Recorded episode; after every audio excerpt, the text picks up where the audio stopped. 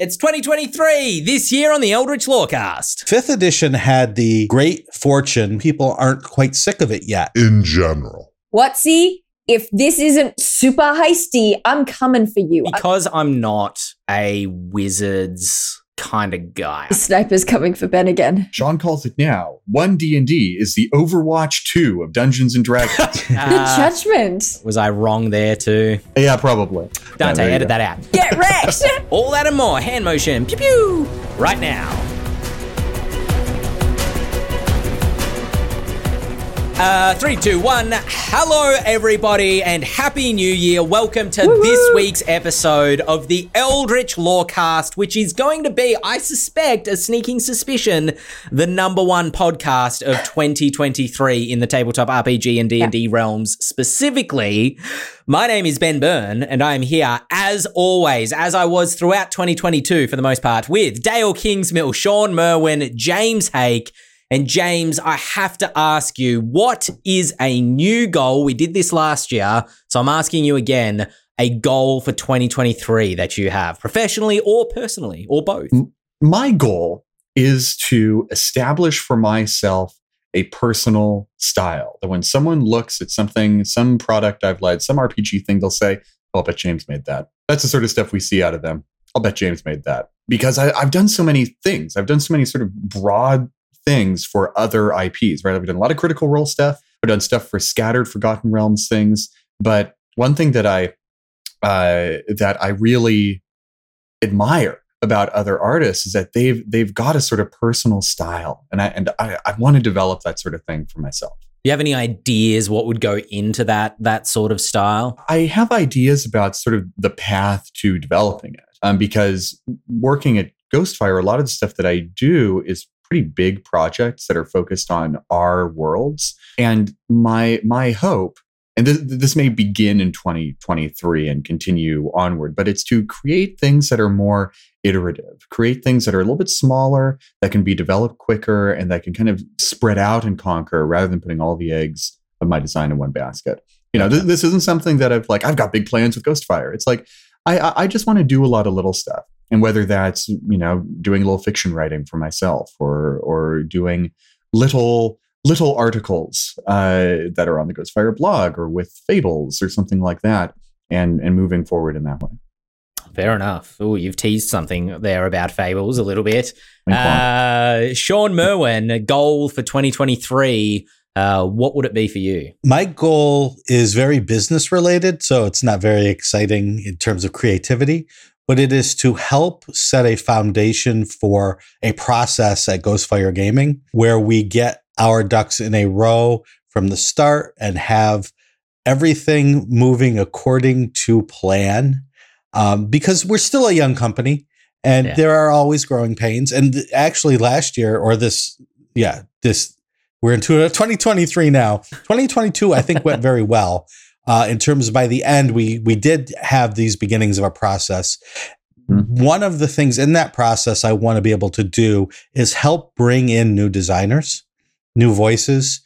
Uh, part of that will be maybe this podcast. Part of it might be going to conventions and having workshops with with new new folks. I've done it in the past, but because of COVID, I haven't been able to do it as much uh, since. So that's the sort of thing that I'm looking to do uh, in this new year. Oh, I'm excited to work with you on this, Shawn. Yeah, me too. I'm excited to see what uh, what comes out of it. Um, all right, moving along. No, I'm just kidding. Dael Kingsmill.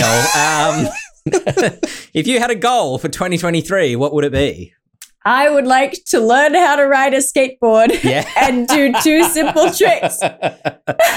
great, great. Just recycling. Look, I'm one step closer. I'm one step closer. I own a skateboard now. So, Okay. I mean, now I just need to find somewhere that I can ride it because I don't have any flat concrete available. There is a skate park, but it's a very good and popular skate park. And I'm scared that the, the children will make fun of me in my elbow and knee pads. It's like learning to ride a bike when you're 23, which was something that I did. It was great. When you're three years old learning to ride a bike and you can't do it very well, people look at it's you and fine. say, Everyone's like, oh, "You're a kid." Yeah. You're learning to ride a bike. When you're 23 trying to learn to ride a bike, people think you're a jackass. They just think When you're an idiot. 29 trying to learn to ride a skateboard, they're like, why are you here? Well, I will. I will bring up everybody's uh, scorecard, so to speak, uh, from our, our our goals for 2022. Uh, maybe I had in like a moment. 20 of them. You did. I had to keep writing down. I have a. I have the list right here on this sheet of paper. Oh, I hope I don't have anything written on the other side of that. Maybe I do. Anyway, uh, The secrets. yeah, I know. Speaking of secrets, we're going to start off with a good segue this year because uh, there are some secrets from Ghostfire Gaming that we are going to be spilling out on this podcast. Did it. He did a good Uh, segue. Thank you for this New Year's gift. We're starting the year off Strong. strong, baby. Yes. Yes. I'm almost sad we weren't streaming for, for folks to enjoy that in person. Anyway, uh, let us start our Ghostfire gaming news talking about something that has released as of four or five days ago, uh, which is the first episode in the latest season of Fables Agents of the Empire, which is a new adventure. We had Citadel of the Unseen Sun at the start of 2022. Then we had Pirates of the Ethereal Expanse. And now the new Fables adventure, uh, which some folks may know about as we talked about it late last year, is Agents of the Empire, which is kind of, you know what, James, you, you, Early concepted this before you passed it over to Joe Rasso uh, in the Ghostfire team to, to to fully flesh it out with Joe's team. Why don't you give give us the pitch as to uh, what Fables, what Agents of the Empire specifically is? Yes, our third season of Fables. Uh, this is sort of the last vestige of my lead designership on Fables. Um, I, I created a one sheet for the very high concept of this that Joe Rasso went and, and developed into something uh, truly magnificent and something that he really bears the personal stamp of ownership on. I've always wanted to do James Bond and D and D. I've always wanted to do fantasy James Bond. Uh, I I love those movies despite their flaws, of which they have many. Um, but as a kid, that's that was always a, a very cool thing that I watched with my dad. Um, and uh, in the midst of doing uh, Ethereal Expanse, knowing I wanted to do this, I rewatched every single James Bond movie. Um, I remember us talking about this actually. yeah.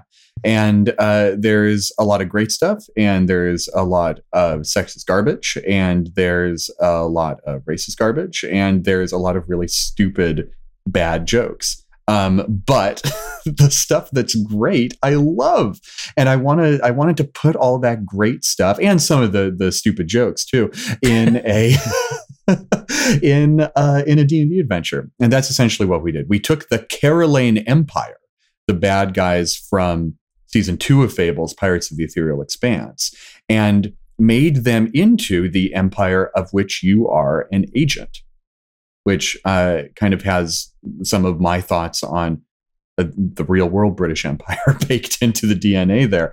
Um, there, there is a lot of very interesting and, and morally complex stuff going on within the Caroline Empire. You know, you are citizens of it. You believe in the righteousness of it. Your characters do, or maybe they don't. Um, but you're you're within its highest levels of intelligence. And as you play through this fable, which is a six episode fable, just as it has been before, uh, you will discover secrets about the empire. You will learn about how your allegiances lie. You will ultimately decide what you want to do with the very fate of the empire cradled within your hands. Um, Mm. And it's going to be high octane. It's going to take some of the the Ethereum powered stuff that we've done in Pirates and put it into a very high magitech sort of uh, realm of gadgetry and uh, mechanics. Uh, Shawn, you ran a playtest for this at Gamehole Con last year, didn't you? Um, what TPK'd your party again? I, without giving too many spoilers, at the end of the first episode, there is a large scene that the characters are trying to gain control of, and there it's ripe for things to go horribly wrong. It, and it went horribly wrong in the best way possible for a one shot at a convention.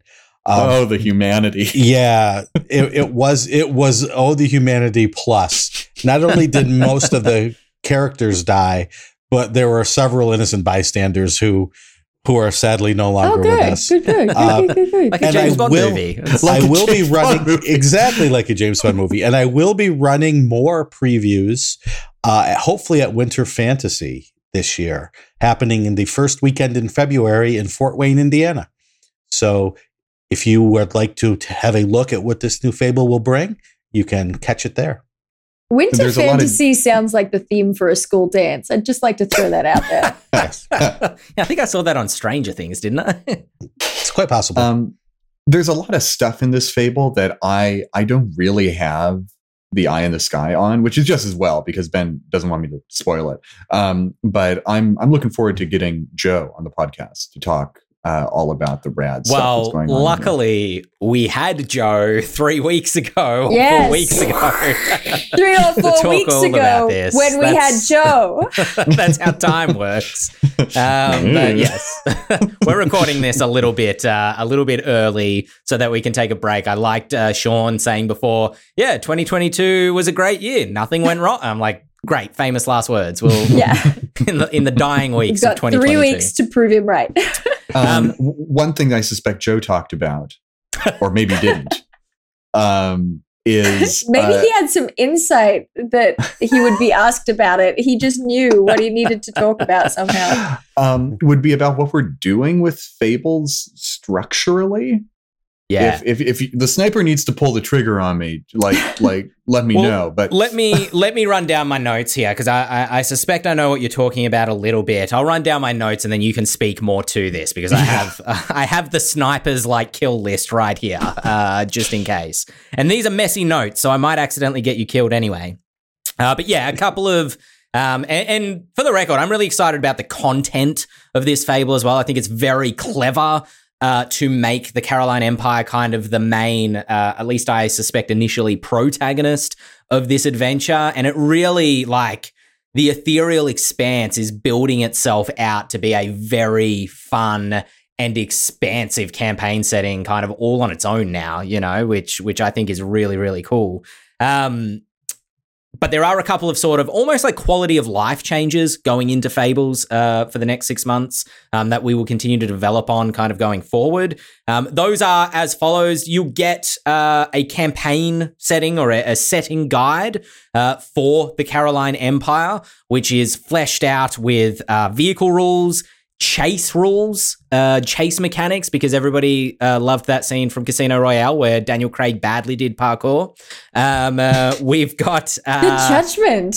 I, I did like that He- scene from Casino he Royale. That- deliberately did bad parkour. Thank you very much. It was it was the guy he was chasing. I that haven't good seen at it, so I can't judge. All I'm saying is that you have the same energy as you brought to Liam Hemsworth. um, so that setting guide, similar to the Ethereal Expanse, is there, but that setting guide is separate from episode one of Fables 3. So with the Ethereal Expanse, it was like most of that first episode was the setting guide, and there was a little bit of adventure. This time, the setting guide is entirely separate, and you'll get a full adventure's worth or a full episode's worth of adventure with this uh, first release. You'll also get pre generated characters starting at level three with this first release. And then every Fables release that we do uh, for the next six months at least, you will get that setting guide no matter where you sign up for the Fable. So you won't miss out on getting the setting guide like you might have with Ethereal Expanse if you subscribe late. And those pre-gen characters will continue to level up themselves as well. So they'll be level four for the second adventure, level five for the third adventure, etc. Um, uh, so that if you are jumping on kind of halfway through, it's all there. You're ready to go. You don't need to feel like you have to go back to the start if you don't want to, but maybe you will want to. Who knows? Um, does that kind of give you an idea, James, of the the leeway uh, of what you want to speak to there? or did I Yes. just or did I yes, just say it all? so uh, never mind. um, Good, good. There's there's a lot of cool stuff coming. Eagle One, we Uh, need you to stand down. Yeah, yeah, exactly. I, I felt the red dot to the heat on my neck. just switches off on the side. um, I, needless to say, what we've been doing with Fables has con- every every season has been uh, learning from what we weren't able to do in the one before and figuring out how to do it right because that setting guide for the ethereal expanse was something that we that i wanted to have as a standalone item Mm. but for one reason or another, our our schedule would not permit it. But we figured out how to make it happen, so now Joe's making that happen. Joe's got some other things that will that will solve a bevy of other problems that made uh, making fables uh, sometimes something of a challenge, and so it's just getting better each and Mm. every time. And I'm I'm I'm just so excited to see what he does next. It's gonna be it's gonna be awesome. My baby's taking flight. I'm going to take this and I'm going to get a party together and I'm going to run Totally Spies. yes, Dael. Yes. I just feel like I want to see how that goes. Damn, How Dael, does- call me for that too. Yeah. Every idea you have is like, I need to be in this. Ghostfire Gaming meets Totally Spies. Let's see how we go. Sounds great to me. Sounds great to me. Um, uh, starting with this first episode, uh, just uh, if for, for folks that are still on the fence whether they want to dive in or not, you basically start as James mentioned as agents of the Caroline Empire. What I like is Uh, included ben, in I'm, that. I'm gonna I'm gonna stop you for a second because this is this is something that Joe said for a while too. The sniper's see pointing in at Ben. well, we'll we'll see in the future if uh or in the past if he's if he's changed this. But I want to it's not Caroline Empire. It's Caroline. It's I had no idea what you were going to say there. Sweet Caroline. Caroline. All right. Sweet Caroline. Yeah, no. It's not Caroline. Did I It's say that during the the the PAX live play as well? Was I was I wrong there too? Yeah, probably. Probably. um, Caroline, am I saying that correctly it, it now? rhymes with Charlemagne. That's why it's Charlemagne, same. Caroline. Okay, gotcha. Mhm. All right, I'm on track now. All right, Dante, there you edit go. that out. Don't do it, You are Dante. agents Don't of do the it. Caroline Empire. Um, uh, Joe has taken the advanced backgrounds from Grim Hollow, kind of jimmied with them a bit, and put them into this fable where you will get like uh, advancement through the agency as you become Mhm. more specialized as an agent uh, within the Caroline Empire's super secret service. And this first episode has you. Uh, investigating a kidnapping to start with, uh, going on a rescue mission, but basically much like a James Bond movie, starts with what seems like a simple quest, and then you pull the thread until more and more of this grand conspiracy uh, reveals itself. With uh, which oh, I have no doubt has some moral kind of ambiguous implications, as you were saying before, James, um, with the the twists and turns of the adventure. I went off script get- slightly at the end there, so hopefully. It's, you know, in, in the end, every empire is evil. Uh, Fables, Agents of the Empire is available now. You can go to ghostfiregaming.com. I have no doubt there'll be a link in the show notes if you want to go and check out uh, that and subscribe to Fables. Um, but as I was saying, speaking of things that we actually know about, let us talk. And this has been public knowledge for a little while, but we get to finally divulge some details on the Valican clans, which, oh, I am so excited, quite genuinely, for the Valican clans. It's a Grim Hollow Kickstarter that we are doing uh, in February. Uh, it is focused, if the name doesn't give it away, on the Valican clans, which is the northern sort of Nordic part uh, of Grim Hollow. Um, we are doing two books for this Kickstarter, not just one, but two books. Uh, one of which each of you, James and Shawn, uh, led on. Uh, Shawn, do you want to tell us about the first book, The Raider's Guide to Valika? I will do that just for you, Ben. Just for Oh, you. oh, I'm so excited. Go. So we stepped back and we looked at the whole world of Etharis and said, what would be the perfect place to start our deep dive into these nations? And it was pretty unanimous that Valika was the place. So different from much of the rest of the world in terms of temperature, but also in terms of how they live. So Mhm. this book will start with a gazetteer talking about the clans. There are six main clans, and then there are several minor clans. So each of those clans are looked at in great detail, what they believe, how they survive, what their specialties are, and so on. Rating is a big part of uh, the life of all the members of the clans. So we are going to give you new rating rules. And these rules we've been playtesting and they are super fun as conceived by one Mr. James Haeck. And these rules will let you in, in a way that gamifies it, but makes it still story driven, lets you step back from your own character and play an actual clan raiding party where you have to make decisions both before the raid begins and during the raid about how you're going to allocate your resources, how f- much you're going to push your luck to try to get as many resources from this raid as you possibly can. And it's that sort of uh, stepping back and putting in these mechanics to let you play your character, but also let you play something larger than your character that I think people are going to love. And I've been suspicious of mechanics like this in the past. They either try to do too much or they don't do quite enough.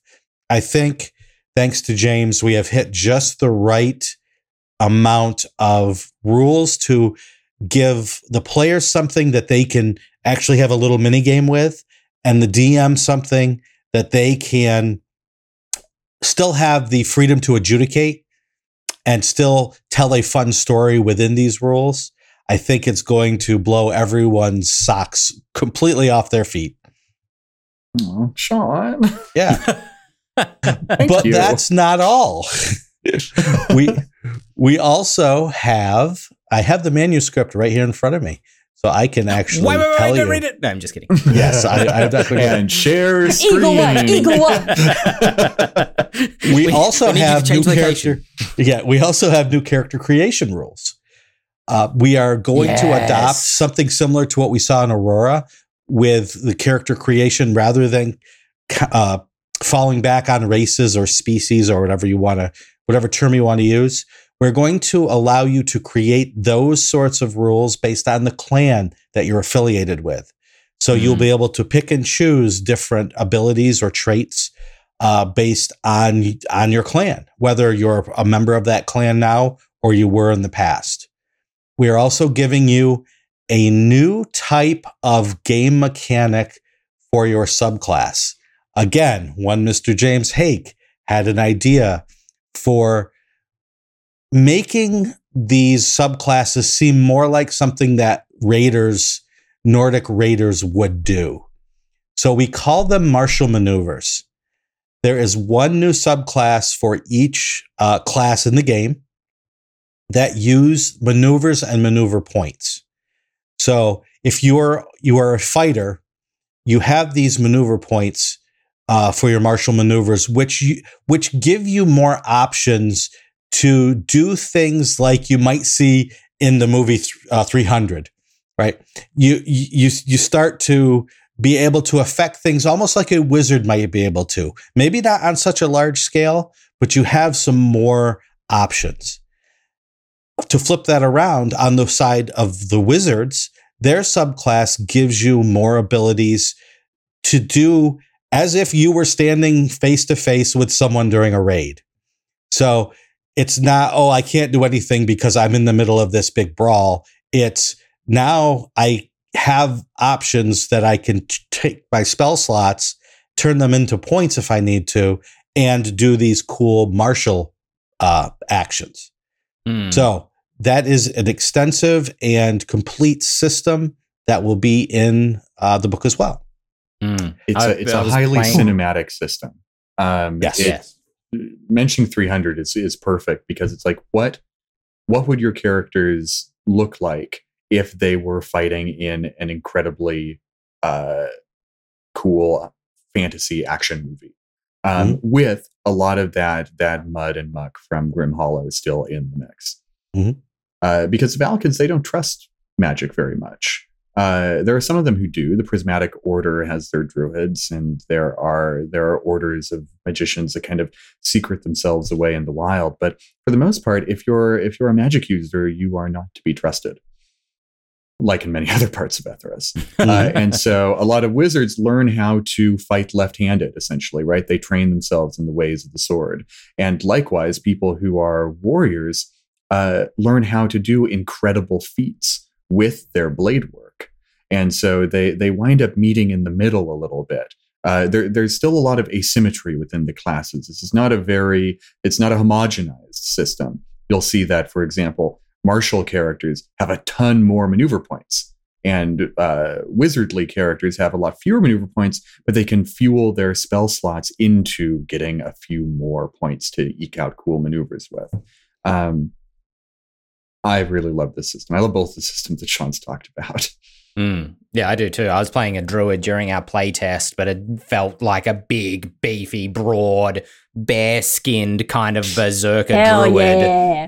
um, uh, that was running into the middle of combat and not sort of sitting too far back. So, Which harks back, P.S. to like the origin of the berserker, right? Like, like these these clans of Vikings who very specifically would be like, y- you know, I have gone out and become a bear.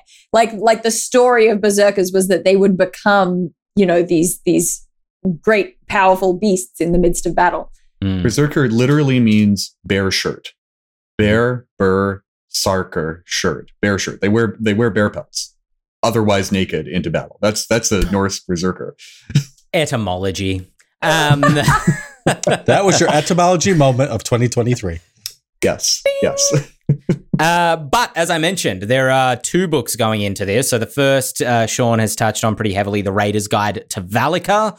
Um, I know lore is a massive thing that the community have been asking for more of from Grim Hollow, so I'm really excited to to be able to dive into that. Um, uh, James, you have been working on something, a, a, a saga, if you will, uh, all on your own. The second book, the adventure book. Please unpack that for us. Yes, well, not entirely on my own. I had a, a small team of exceptional adventure writers with me, but uh, Saga of the Seasons is the second book in the Valakan Clans Kickstarter. Um, it is a dark fantasy adventure that runs from levels, I believe offhand, it's three through eleven, um, and it uh, it all started with my thought about how do you make a, an adventure in d&d feel like a dark fantasy story? You can have all the aesthetics of dark fantasy. You can have the blood and guts and body horror monsters and the oppressive political systems and the uh, dangerous wild lands you can have all of that which is great. But uh, the mechanics of d&d really want you to become a superhero and I'm thinking, how can we make our characters a little bit more grounded in that? How do, we keep them from going from dirt farmers to demigods over the course of about a month? Um, and the answer to that question is spread it out over a course of an entire calendar year. The Vikings themselves were very focused on the progression of the year. The Volsung saga is concerned about the progression of the Nordic year. And so this adventure begins in the, the beginning of a year in spring and actually includes a calendar in the book that tracks you through every single week, all 52 weeks of that year, until you have grown powerful enough at the end of winter to protect your fledgling seventh Valakan clan from the terrible monsters that emerge in the darkest nights of winter. Um, so uh, you will not suddenly pop in as a 15th level character after playing for what is, you know, what it may have been two years in the real world, but it's only about two months in game. You will feel that. You will feel the quests uh, and the travel and the raids and all of that spread out. Um, and I, my hope is that as you play with the brand new uh, fledgling schismatic Valakan clan, it's broken off from the others that has positioned itself unsure yet whether it's going to side with the uh, the the lovers of diplomacy and the Kandar alliance, or with the uh, the brutal thrall taking raiders of Thrall. Uh, what will their destiny be? How will you lead them? Will you usurp your chief and take his position? Will you be uh, his admirable lieutenants? Will your clan even survive the year? There are several different endings to this campaign that uh, that we've exampled out for you, and um, this is a dark fantasy adventure.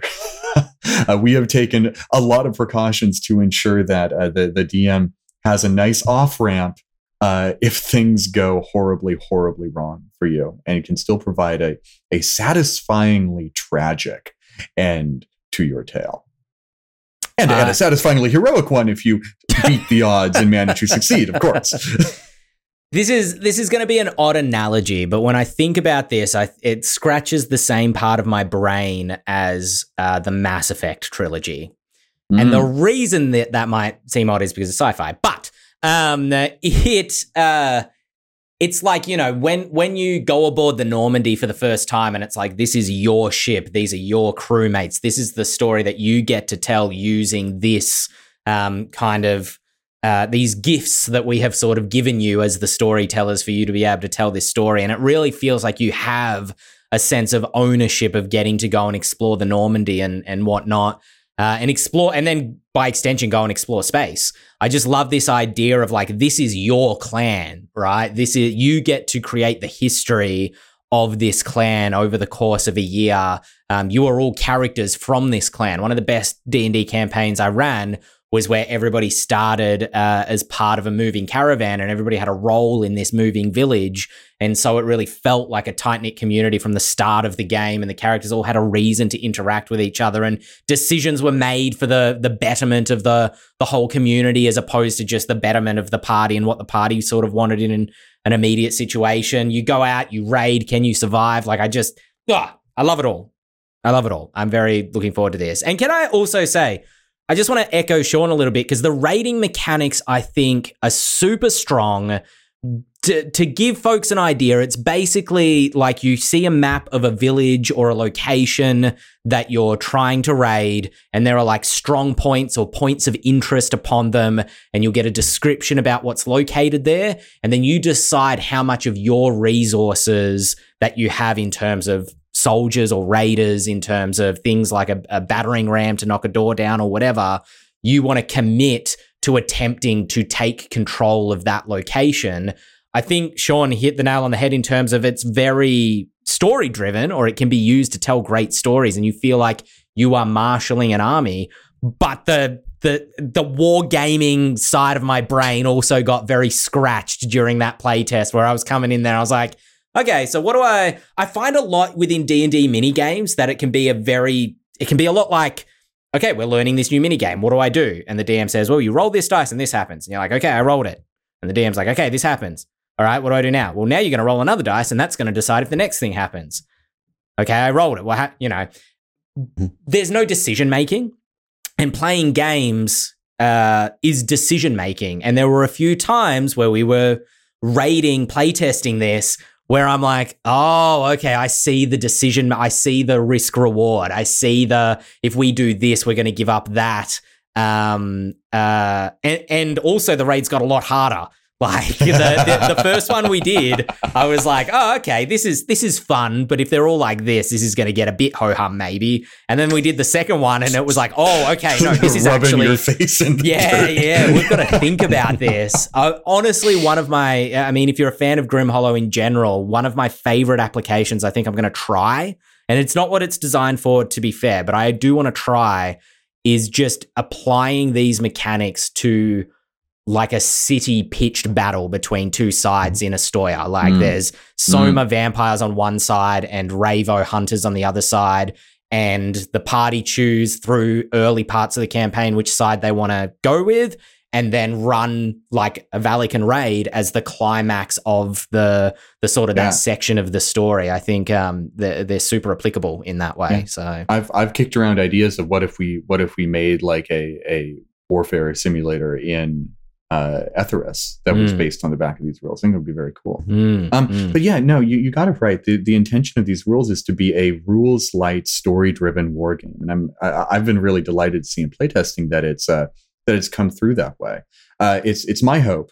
Um, I'm, I'm not really uh, very familiar yet with how our public playtests go at Ghostfire, but my hope is that once the Kickstarter is uh, funded uh, we will begin playtesting all this stuff and people will be able to get their hands on it and see see it. And we can learn a little bit more about where where its joints need reinforcement get the stress test and and really make this sing because it's been great so far. Uh, but you know uh, internal playtesting can only get you so far. Um, oh and, and and i should say this the the adventure uh, one of the things that it does is it, it's a proving ground for the raids. The, the summer season here, just like uh, summer for real world Vikings, uh, is when the sea ice melts and you travel south and you raid your neighbors. Mm. Um, and so these raiding rules uh, play directly into a major part of the adventure and defending your village from monstrous raiders later in the year as well. And so if you've got if you wind up getting Raider's Guide to Valika and you're like, these raid rules look great, but I really have no idea how to actually run them, the adventure has you there. It's it's many different scenarios that provide really good examples of what these rules look like in play. Hmm. I hope that I think it would be cool for us to do a little play demonstration for the YouTube channel too. I don't know. Yeah, for sure, for sure. I'd be. I shouldn't talk to. about things we might do in the future, huh? I mean, yeah, there, there, there's big things coming for uh, for Ghostfire Gaming in the media department, but Hmm. I can't talk about them because we're recording this early and decisions haven't been made yet. Anyway, like I just don't know if they're going to pan out. Um, Right. uh, but some things I can talk about. There you go. Second good segue. Um, it's just a little, just a little bit of a taste, a little bit of a tease for what Ghostfire has coming later in the year as well. Um, uh, so we've got Valika is our Q1 February Kickstarter. We have two more Kickstarters that I can talk about coming in the year. Now these are going to be teasers, but hopefully get folks excited. Uh, our second one coming later in the year uh, is going to be uh, a Kickstarter that touches on Grim Hollow, Aurora, and Twisted Taverns. So we're sort of doing a bit of a, a variety Kickstarter in the middle of the year that will, and I'm very much dancing around what I'm allowed to say here, uh, provide you extra tools for running adventures uh, within those campaign settings. Um, so I'm really excited to see more about what they have in store. I've read some of the content for it. Um, which is really exciting, and I'm excited for folks to get their hands on that. So we've got more Grim Hollow content coming for for folks that are starved for that, but also more Aurora content, um, which is really exciting as well to get to explore some of those other campaign settings. Uh, and then for our third Kickstarter uh, for the year, I can say we're doing something bit different from what Ghostfire has done before. It is Grim Hollow set. It is a board game.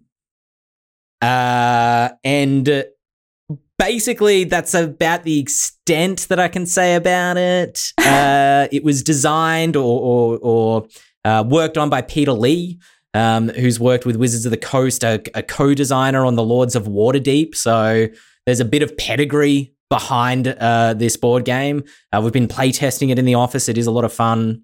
Ben's underselling a, a bit of pedigree. One of the greatest board games ever made, Lords This of Waterdeep. isn't some plebeian, ordinary. Literally, Lords of Waterdeep is one of my all-time favorite board games. Oh, it's really? unbelievable to have. To have I Peter also Lee.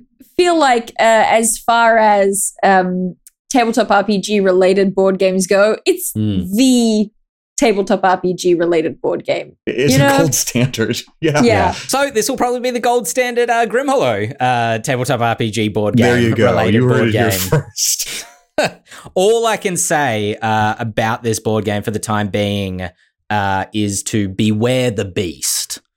Uh, and that is where I'm That's going to leave ominous. that one. It's meant to be. those who know, know.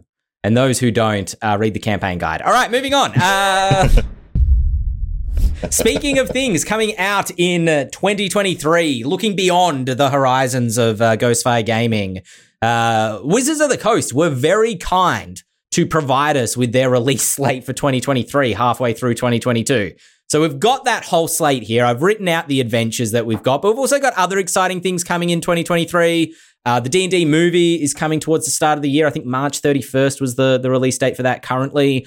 Um, and of course, one D&D and how that will invariably continue to influence Dungeons and Dragons going across the course of a whole year because we know in quotation marks that 1 D&D is slated or or 5.5 whatever they said last year is slated for 2024. There's no like new system this year, but there is the Book of Many Things which seems to be probably going to incorporate some of that stuff I would assume.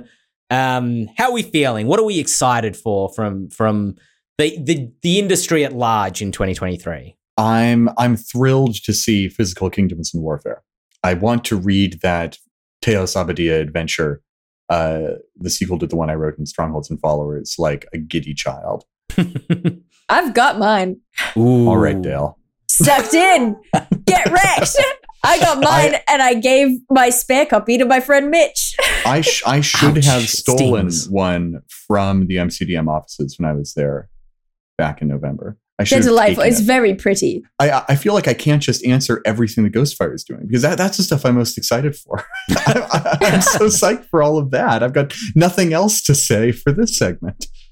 For the D&D like official stuff, I'm I'm like eyes on this heist like a hawk. Sure, yeah, I yeah. swear, WotC, if this isn't super heisty, I'm coming for you. I'm hopping on a plane and I'm flying to Seattle and I'm going to be banging on your door, okay? Give me a heist heist.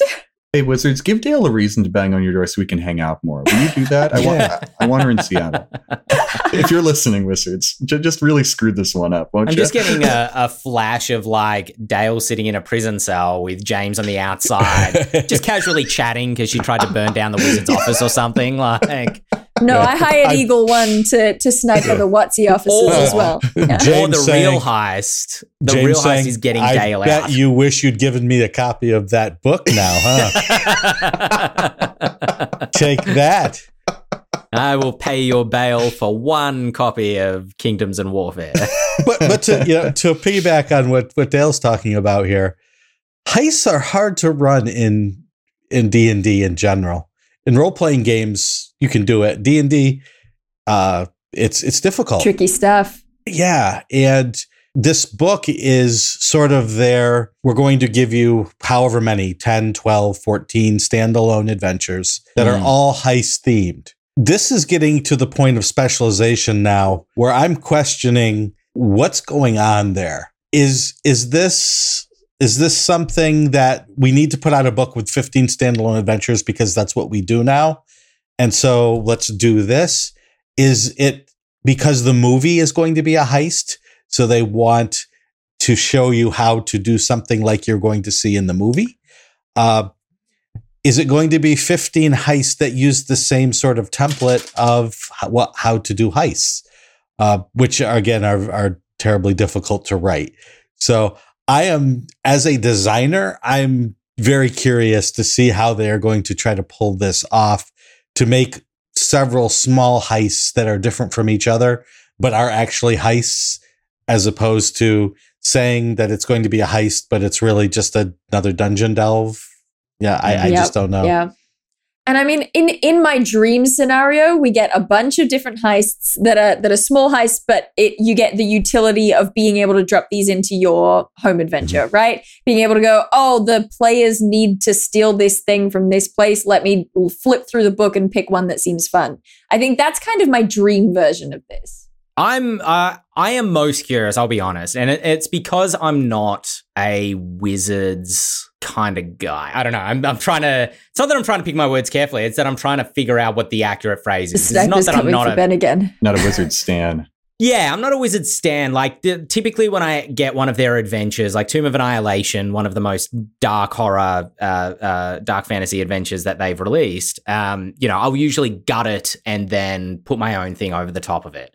So I'm not typically like excited for Yeah. their adventure modules unless there's some promise there of something that. And, and to be honest, even Tomb of Annihilation, I didn't buy that to run that because I was like, that seems like a cool adventure.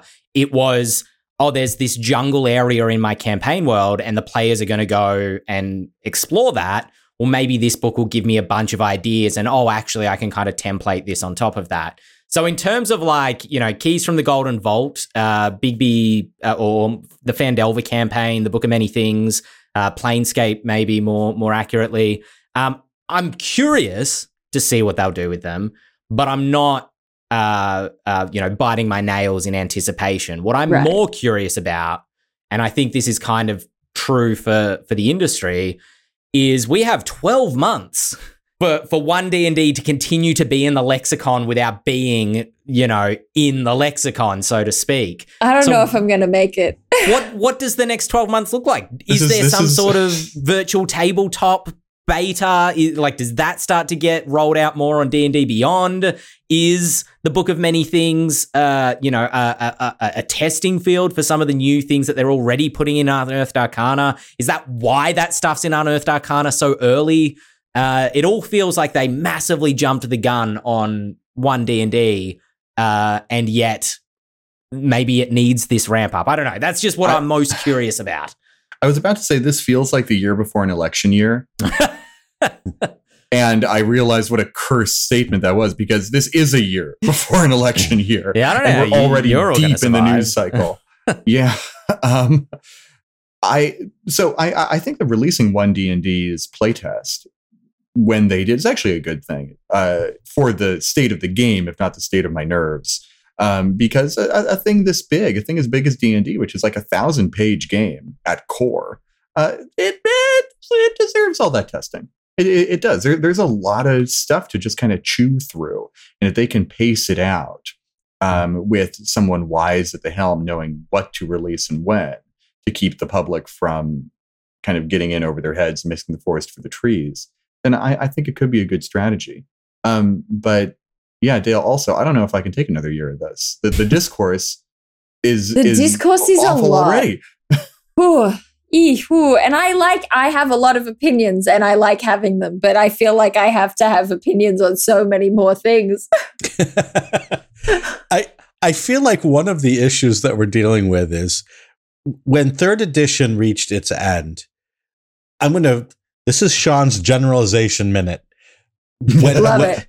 when when it reached its year. when it reached its end, even people that liked it were ready to move on. There was there was bloat. Things were getting a little silly. They were adding all different sorts of swift actions and and things in the game that just made the game a little much for people. So people were ready for a new edition in general. Fourth edition, the people that loved fourth edition were not ready to move on from fourth edition, but there weren't enough people that loved fourth edition to continue fourth edition. So, in that sense, people were ready to move on. Fifth edition had the great fortune of being loved by more people than not. And also, people aren't quite sick of it yet in general. But it is being moved on from for other reasons. Which, if we talk about the business side of things, we, we know what those reasons are. So, people aren't quite ready. And what we've seen so far with the playtest packets, as far as I'm concerned, with with one D and D, is the slightest of tweaks to a game that maybe didn't need a lot of tweaks. Some tweaks, yes, but did it did it need as many tweaks as we are seeing in these playtest packets? Maybe not. Shawn calls it now. One D and D is the Overwatch two of Dungeons and Dragons. Hey. Put that in your sizzle reel. yeah.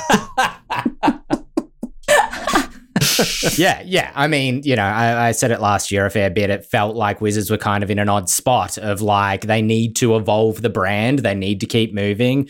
War games are, are kind of notorious for this, particularly Warhammer and Warhammer 40k. I haven't been uh, deep in 40k since I was a teenager, so like 14 years ago at this point. But um, famously, I think they had a new edition for like four years or three years or something like that before before that cycle kind of came around again. Uh, it's the same with video game consoles, you know, like there, there's a cyclical nature to all of this that uh, needs to keep rolling for a brand to survive, um, as well Which as I you know, hate, by the way. yeah, I mean, Mhm, but but there's mhm. genuinely good reasons for it as well. I mean, with video game consoles, obviously new technology uh, kind of rolls around, um, and refreshing a uh, a game system, uh, you know, allows for new things, allows for it to feel fresh and exciting over again. Um, what what does it mean to be an elf in this you know version of the game? What new abilities do I have? Oh, I can see why I have this ability and not that one anymore because that feels more special or whatever you know, there's an excitement to that, but there is also, um, I don't know, a, a lot of anxiety in the community about what's what this is going to look like and and whether these books will still be relevant in in 12 months time or 6 months time or whatever. you know, everybody Yeah. only just bought Mordenkainen's Monsters of the Multiverse and Tasha's Cauldron. And even though I think Tasha's is now a two or three year old book at this point, it still feels so recent that by the time uh, the next book comes along, it's like, wait, what? Another one of these? Ooh. Yeah, some of this comes back too to just the the product cycle, uh, which is when we first when when fifth edition first came out, we we had the box set, and then we had the the first adventure from Kobold Press, Tyranny of Dragons, uh, and the community knew what D and D was. DMs that make their own stuff great, they're not they're part of the community, but they're not part of the story that Wizards is telling. But everyone could be, oh, it's the dragon season. And it played out, and we had time to play the adventure. And then the next one would come, and it's Princes of the Apocalypse. And it, you know, it's it's this thing, and this is the story now. And the cycle was so slow because Wizards wasn't worried about making money on D&D Yeah.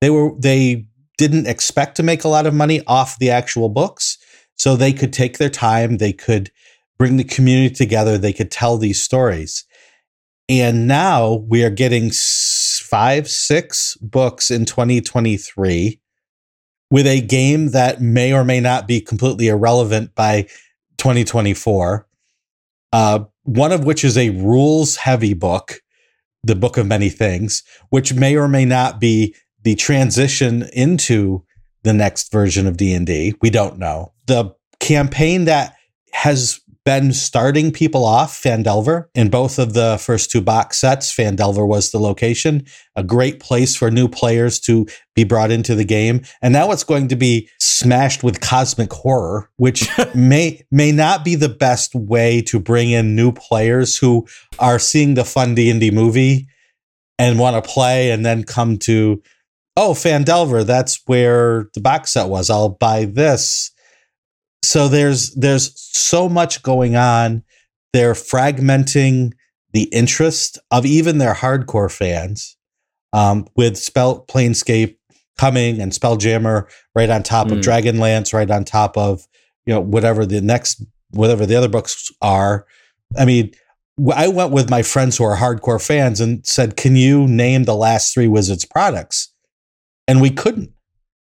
We couldn't. We we could guess sort of what they were, but we were forgetting Strixhaven uh, because that was Yeah. just sort of shoved in there and not really supported in a way that brought the community together. And you would have thought that would have been a great product to get new people in. I But felt that just- about yeah. a few of their products as well. Like, um, I, I think the first time I really felt it was Theros, and and that was an interesting one because it kind of hit at, at about the same time as the pandemic. There was really unfortunate timing of delaying the release because they wanted to to release to physical stores when there wasn't a lockdown. That didn't Mm. work out, and they ended up releasing it really just before um, some new Eberron stuff dropped and it it suddenly no one cared. You know, it th- we'd missed that wave and we were on to the next one already. Um, and then I felt like a, a kind of a similar thing happened with um, with Spelljammer as well. It felt like Yeah, they released they released the one D and D stuff sort of immediately on the tail of Spelljammer, and so everyone just forgot about it and didn't think about it at all. Yeah. And and most tragically of all, Spelljammer did the exact same thing to Radiant Citadel, a book Yes. that we just the other week were giving an award to. uh, is you know, it- it's one of the most imaginative and new and heartfelt books that Wizards has put out in years. So, and- certainly one of the first books in a long time that I've actually been eager to get a Mhm. look at. You know. Yeah. And it just felt like too much fuel on the fire smothered it. Fortunately, none of us have uh, an orb to ponder, so uh, we will not know the answers to these for the next 12 months. But I'm excited. It's going to be a big year in tabletop RPGs, uh, regardless of the future of one D and D. So I will be excited to see. Um, but speaking of the end of an edition, we need to end this podcast because this is the, the end of the first podcast uh, for 2023. Uh, if you're joining us again from 2022, thank you for uh, joining up with the Eldritch Lorecast. Subscribe if you're listening to this on YouTube or wherever it is. Um, uh, we we we don't advertise for this podcast, so word of mouth uh, is the way that we get out to more people. Uh, and we'll see you next week. My name's Ben Byrne, and I've been here with James Haeck, Dael Kingsmill, Shawn Merwin, as always. Effortless outro. We'll see you next week. ハハハハ。